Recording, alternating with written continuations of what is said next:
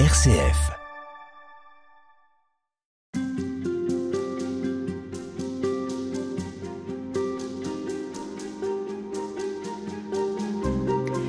Philippe Dautet, nous disions que chaque homme, chaque femme a à devenir une personne, c'est-à-dire un visage humain unique, porteur d'un trésor unique, et qui s'accomplit en donnant sens de manière unique à son existence.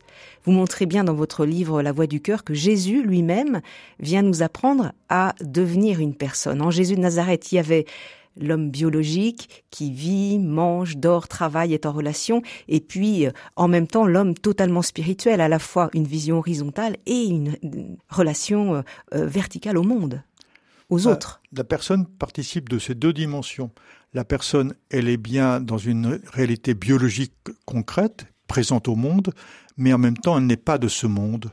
C'est bien euh, cela qui définit la personne, être dans ce monde sans être de ce monde. Donc Jésus est une personne divine qui s'est incarnée, qui se présente au monde, mais sa réalité biologique ne peut pas définir sa personne, la personne transcende sa réalité biologique. De même pour nous, de même pour nous, la dimension de la personne de chacun transcende la réalité naturelle dans laquelle nous participons. Donc euh, la personne est transcendante et il est important de le rappeler et cela s'établit dans le fait que l'interrelation, la relation d'une personne avec une personne, ça s'appelle la rencontre, quand il y a une relation de bienveillance réciproque, nous nous enrichissons dans la relation et nous développons nos capacités naturelles à travers l'interrelation. Donc c'est bien l'interrelation de personne à personne qui nous permet d'aller vers le déploiement la réalisation et l'accomplissement de nos capacités naturelles et nos capacités aussi divines, comme nous l'avons dit auparavant. Donc, euh, on doit mettre ici au cœur l'interrelation. C'est ce qu'a fait la physique quantique.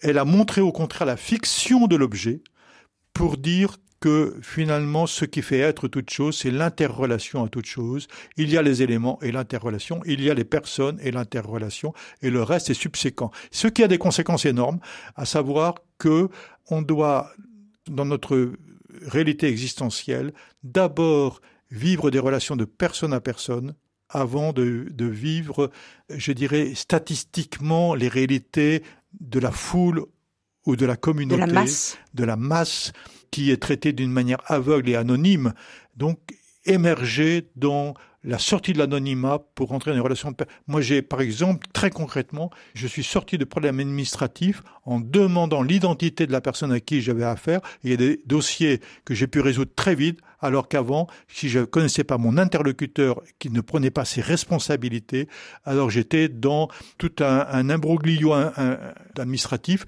dans lequel je me sortais pas. Et vous avez mis un visage. J'ai mis un visage. Revenons à Jésus.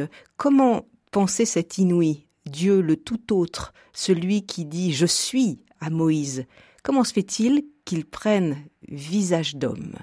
La vie consent à s'enfouir dans la la fragilité, nos limites, la mort C'est un vaste sujet. Ce vaste sujet nous dit que la terre est importante aux cieux. la réalité terrestre, matérielle, est importante à Dieu. C'est un message qu'on a rarement entendu. Ça veut dire que si Dieu a créé le cosmos, c'est bien que le cosmos a un sens. S'il y a une réalité matérielle, c'est bien que cette réalité a un sens. Alors je vais dire quelque chose de très important ici. Dans les cosmogonies anciennes, grecques, sumériennes, égyptiennes, on pensait, et indiennes en particulier, on pensait qu'il euh, y avait une unité primordiale, cette unité s'était fracturée pour X raisons, et qu'ensuite il y avait eu une dimension céleste parfaite, et que la dimension terrestre et matérielle était une déchéance par rapport à la réalité céleste. Dualisme. donc un dualisme total, et que en fait il fallait abandonner la dimension terrestre et matérielle mauvaise. pour retrouver mauvaise. Donc on nous sommes par exemple dans l'univers platonicien, il est clair qu'il y a une valorisation de l'âme et une dévalorisation du corps qui est mortelle, qui est une déchéance, et donc il y a un mépris du corps, d'où qui a entraîné les mortifications, même dans les milieux chrétiens qui ont adopté une anthropologie platonicienne plutôt qu'une anthropologie sémite. Et, et on ne trouve pas ça dans la Bible. Alors voilà, et c'est là où il y a une problématique, c'est que la Bible a été d'abord exprimée en hébreu en araméen par Jésus, puis très vite traduite en grec, les évangiles de Jean en particulier, sauf l'évangile de Matthieu, on, a, on a un exemplaire d'évangile de Matthieu en araméen, sinon on n'a que des évangiles, Luc est en grec, euh, Jean est en grec, Marc euh, aussi en grec. Donc on est passé par la fête de la traduction d'une anthropologie sémite à une anthropologie grecque, d'une anthropologie de l'unité de, la personne, justement, vers une anthropologie dualiste dans l'héritage platonicien. Et par là, alors, on a considéré que le monde terrestre est une déchéance, alors même que la Bible, et c'est ça la révolution juive, la, révolution hébraïque, c'est qu'elle montre que au départ, tout est inaccompli en termes de germe et que l'accomplissement va se faire dans la matière et c'est la matière qui donne la possibilité d'accomplissement et c'est bien pour faire court sur la croix, dans son corps, que Jésus va dire tout est accompli. L'accomplissement se fait dans le corps et dans la matière, d'où la bonne nouvelle Bassora, qui vient de Bassar, la chair. La bonne nouvelle, c'est l'accomplissement de la totalité des cieux dans le corps dans la chair, dans la matière, et c'est là où tout redevient dans l'unité par la réconciliation des cieux avec la terre en Jésus-Christ.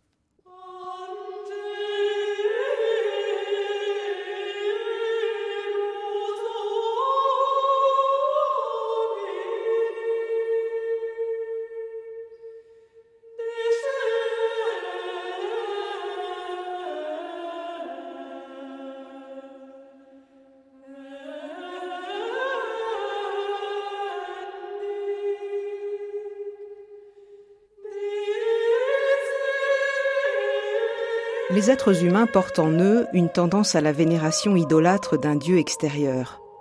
L'histoire des religions nous le montre de manière criante. Le Christ est venu renverser ces idoles et témoigner de ce Dieu un, innommable, inconnaissable, transcendant et conjointement intime à chaque être. Philippe Dautet, euh, ce sont vos mots, extraits de votre livre La Voix du cœur le Dieu extérieur, au fond, c'est très facile de le porter en nous, de le garder. Il est tenace, cette image extérieure. Hein. Dualiste. Dualiste. Donc effectivement, euh, nous pensons euh, l'intérieur et l'extérieur dans l'exclusion. Il faut les penser comme une respiration. D'autre part, nous avons pensé un Dieu extérieur à nous, c'est toute la projection idolâtre des premiers millénaires. Euh, nous aurions dû sortir par l'avènement du Dieu unique de cette projection idolâtre, mais nous avons des tendances idolâtres en nous qui sont terribles et résistantes. Donc euh, il s'agit de changer la vision ici et de se mettre en ajustement avec ce que nous dit l'Évangile. Et dans l'Évangile de Jean, Jean nous dit en tout cas rapporte les paroles de Jésus, Jean 17 par exemple, où il dit le Père est en moi. Il dit pas le Père est à l'extérieur, il dit le Père est en moi. Et ensuite il rajoute je suis en vous. Donc le Père est en moi, moi je suis en vous. Ça signifie ici que le Père, est, en nous. qu'il est plus intime à nous-mêmes que nous-mêmes, comme nous le rappelait saint Augustin, et en même temps tout autre. Mais il est en nous. Donc ne le cherchons plus à l'extérieur. Simplement, s'il est en nous, alors il est la vie de ma vie, le désir de mon désir, le souffle de mon, souffle, l'aspiration de mon aspiration, c'est lui qui me fait être, qui me fait désirer, qui me fait aspirer à une plénitude.